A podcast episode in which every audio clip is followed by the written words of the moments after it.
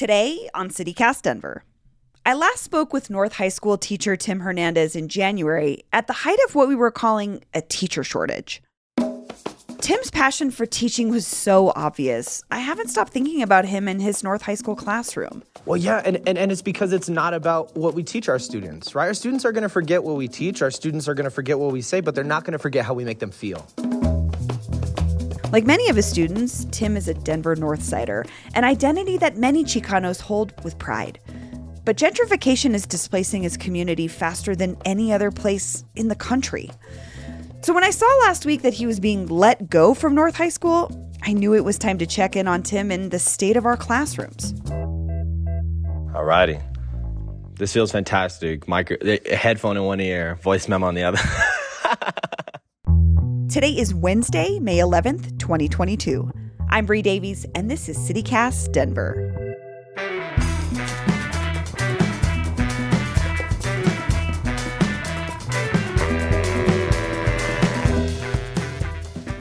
Tim Hernandez, welcome back to CityCast Denver.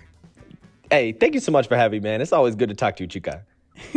so, last time we spoke was in January, and it was sort of the height of the Omicron wave. And you yeah. talked about how difficult it was to be teaching your students at North High School at all. I mean, just teaching in general. Um, can you catch me up, Tim? What's been going on since then? A lot. um, so I've been teaching uh, full time, continuing uh, with my course load. You feel me? I design original courses of Latinx literature and Latinx leadership at our school. Um, but this semester uh, has been really unique in that uh, I've been undergoing the uh, application process for um, Denver Public Schools. Um, and that's been because I'm an associate teacher. Um, for context, right? When I was hired at North High School in January of 2021, I was hired as a traditional teacher. Uh, in May of last year, I was approached and said, Hey, we actually don't have enough money to keep you on staff traditional next year. Would you be interested in taking an associate position? Uh, and an associate position is a program at DPS that exists for teacher retention for young teachers. Um, and you teach a reduced course load uh, for the purposes of taking on more professional development, taking on more time for plannings and all the, you know, bajillion things that teachers are expected to do. And so this semester, I've been undergoing the application process to apply for a job that I was hired for a year and a half ago and that I've been doing for a year and a half. And so I uh, have been, you know, uh, kind of neck deep in in um, not only teaching students five days a week full time, right, serving my community on the weekends, right, and and and helping out in the ways that I do. Um, but I've also, you know, throughout all of this, um, been waiting to hear back if I would be allowed to teach at the school that I've been working at for a year and a half next year. And then last week on Twitter, you shared that you were not coming back, right? What exactly were you told by this school? At the middle of the year at my school, Bree, um, three teachers in my department left because things were so bad. Mm. Um, as such, uh, a position became available for next year, and I applied uh, on February 16th. And I was now given my interview at the school that I've been teaching full time at until April 26th. And so I had to wait two and a half months. Um, I'm sorry. This is a lot. No, it's it's okay, man. It's okay. Um, and a week ago today, on May 2nd, a week after my interview, in a five minute meeting, um, mm. I was told that I did not interview competitively enough with the personnel committee and they decided to move with another candidate. Meaning that not only would somebody else be taking over my classes, but I would not be allowed to teach at North next year. Mm. Um, at least in that position that I had applied for. Why is teaching at North important to you, Tim? I grew up two blocks from North High School. You feel me? On 38th and Irving, I lived in my aunt's basement and I slept on an air mattress in the same room as my dad. And when I was 18 years old, I decided I wanted to be a teacher because education was really the only consistent space um, that I ever really experienced. Um, in high school, I, we didn't have a school library uh, because I went to a small charter school that didn't have the funding for it. And so um, When I was 18 years old, I started going to yard sales and garage sales and buying all of the books that you'll see behind me. We now have over a thousand books in my classroom. But I want to be a teacher at North um, because the north side of Denver has experienced the most displacement of Latinx people as a result of gentrification in the country. We are the most gentrified Latinx neighborhood in the country. Mm-hmm.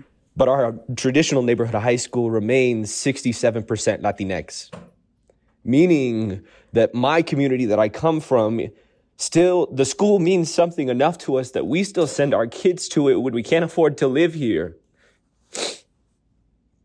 That parents would rather wake up an hour early and drive their kids to this school compared to sending them to somewhere else because it means something to them and it means something to our community. North has historically been a site of Chicano students, Latinx students, and excellence for our Latinx community that existed 10 years ago. Can I ask Tim if they gave you any explanation? Because honestly, it's confusing to me as a person who reads the news every day and there's teacher shortage, teacher yeah. shortage, teacher shortage. This is a constant thing we're hearing. What did they tell you when they said that you were not competitive enough or whatever? What is that it? So, because they left the position open for two and a half months, there mm. were 60 applicants to the positions at my schools. And because there were so many people that applied, I was told that I did not have competitive interview responses, despite interviewing twice at this school effectively and being employable then. Hmm. And despite this year scoring effective according to my evaluators, my student perception surveys being far and above the rest of my school, and I even walked into my interview with a signed letter of endorsement from my department. Keep in mind, there are multiple people from my department applying for these jobs because we have more than one associate teacher, and my department chose me. So you're backed up. Yeah. You've been backed up. You're you're vetted and so. backed, up by the people that are I- impacted most, right? Your students and your department. Um, I, I got to know you and your story because you were very vocal on social media about what your students were experiencing. You shared a lot of what your students were experiencing in in school during this time. Um, do you feel yeah. like this is retribution or something in some way from the the district? Absolutely. If I if I didn't have a Twitter account, I would have a job, right? And and although I understand, right, like I understand where people come from. mm. Bree, what I do here is not just a job. It's a duty. I teach our only sections of Latino literature and Latino leadership. And so I don't I don't work at North High School. I have a duty at North High School to facilitate cultural knowledges and the experiences of our students. What I do is not just a job, it's sacred. Yeah. It's the only way that our community has ever had access to facilitating knowledges. And I think that in my advocacy in a school district, in a school that is held as a beacon for equity, anti racism, uncomfortable conversations, restorative practices, what have you, when I challenged on those areas and what they actually look like for people like me, for kids that look like me and dress like me and talk like me, when I said this is actually what we need, I was told that I was divisive, that I was aggressive, that I was attacking. And so, absolutely, this is retribution hmm. for speaking out for issues of equity and, and issues of displacement in my neighborhood that show up in our school. And I mean, I, I can't help but draw this connection that um, education and our schools was one of the battlegrounds for the Chicano civil rights movement to begin in the first place. I mean, if we look Absolutely. at the West High walkouts, that was because young Chicano and Mexicano students said, not only are my teachers not representative of me, they disrespect me and they treat me as other. And so your work is a continuation of that movement. And it's not just historical. I think that's what I really appreciate about what you talk about is this is now, right? What's going yeah. on at North High School is now. The displacement of our Latinx community is right now. And I, I know that you yeah. got an outpouring of support from your students, from parents. There was a CBS um, piece about you. Tonight, parents are speaking out after a popular teacher in the Denver Public Schools is told he will not be coming back next year. Even Denver's clerk and recorder, Paul Lopez, talked about how much you meant to his kids and who happened to be your students. It's a shame if we cannot have a teacher who grew up here in Denver, grew up in the North Side, and not be able to continue to teach in the North Side with other kids that have that similar experience. We didn't organize in March for nothing. If you're committed to diversity, then you have to be committed to diversity all the way. What does that support mean for you? I think it's demonstrative of who we must remember that schools serve. Schools do not serve administrators, they do not serve principals. Schools serve communities, they serve parents, they serve students. I also don't think that this is just about me. There are hundreds of black and brown and indigenous and Asian teachers who have been pushed out of our district and do not have the platform or the responsibility or opportunity to name what is happening in our district. Denver Public Schools remains over 80% white teachers, despite being a majority students of color. My school is exactly reflective of that demographic in our teaching staff. And I think it's easy to forget that schools, especially public schools, do not exist on the whim of a principal. They not they not they do not exist on the whim of administrators. They exist because communities make them work, because teachers come to work, because students come to school, because parents drop them off, because communities come to our football games and our theater plays. Our school operates not because of a principal or a leader. Our school operates because of a fucking community mm-hmm. of people, including me. And including the families and the students that I serve who tell me how sacred what we do in our classroom is.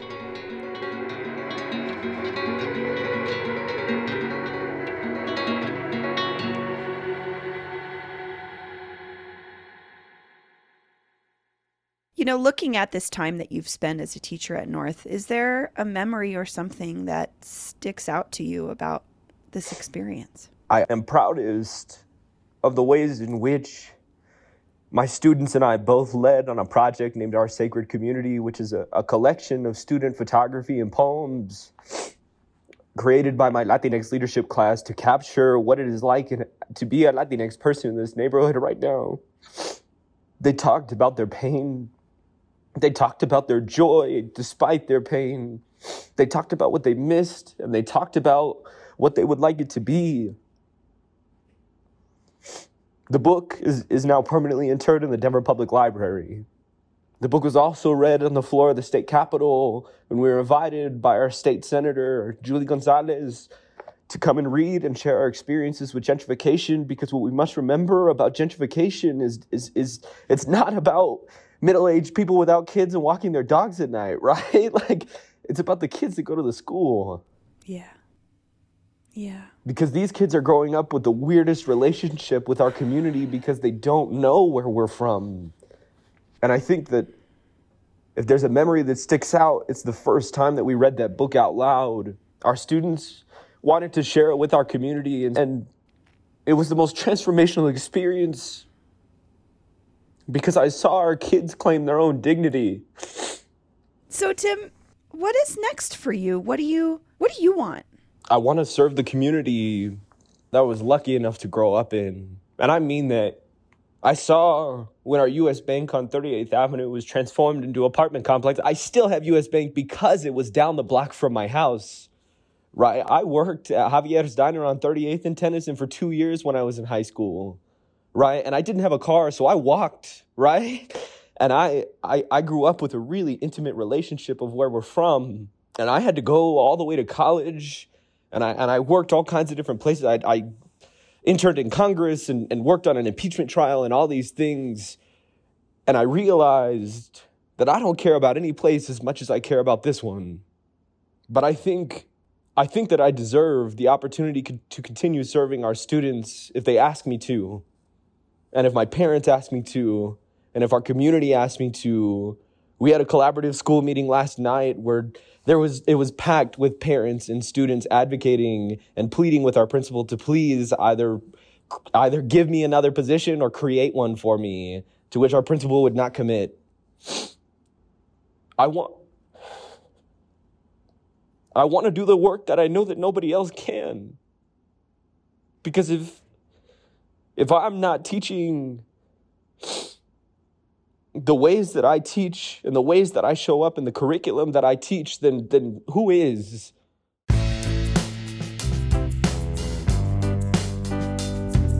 Tim Hernandez, thank you so much for coming on this show again.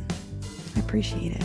Of course. I'm sorry I cried the whole time, bro. I, I hope you're able to get something out of it. Don't be sorry. Don't be sorry. I appreciate that you that you feel comfortable in, in talking to me about what you experience. And I think that people need to hear it and people need to know.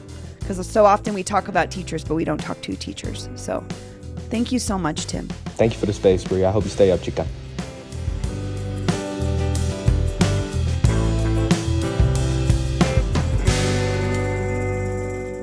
After I spoke with Tim Hernandez yesterday, my producer Paul Karolyi called North High School's principal, Scott Wolf, for a response. Unfortunately, I can't comment on personnel decisions. This is public Denver Public School policy, um, but I can share that you know our personnel committee that is made up of myself and everyone else identifies as BIPOC on that committee um, went through an equitable interview process with the uh, over 60 candidates who applied for the position. Principal Wolf also rejected the idea that their decision to pursue other candidates had anything to do with Tim speaking out on Twitter. And here's what else Denverites are talking about. This week marks 10 years since Denver implemented its urban camping ban and started sweeping our unhoused neighbors from their encampments on our streets. To mark the anniversary, housing activists kicked off a week of events for what they are calling Denver's Decade of Doom, with a protest at City Council's weekly meeting on Monday night. The Denver Post reports that after the scheduled public comment period was over, the activists refused to relinquish the podium. All of council took a recess from the chamber, except District 9 Councilwoman Candi CdeBaca, who stayed to hear more testimony from the activists. And an update to a story we brought you a few weeks ago. It looks like there will not be a weed lounge opening at 1800 South Broadway after all, at least not anytime soon. According to the Denver Department of Excise and License, the building's owner, Josh Horowitz, withdrew his application last Friday ahead of his hearing that was planned for tonight. Hmm. We reached out to Josh for more, so stay tuned. That's all for today here on CityCast Denver. If you enjoyed the show, why not take a minute to tell a friend about us? Rate the show wherever you get your podcasts and subscribe to our morning newsletter, where today, Lizzie's got a story about disability affirming family theater company's big trip to New York City. We'll be back tomorrow morning with more news from around Denver. Bye.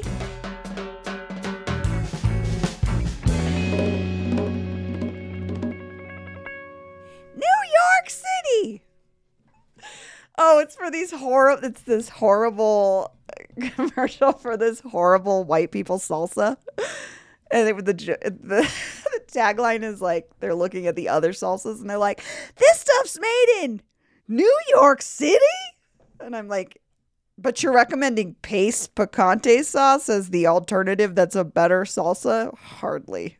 It's disgusting."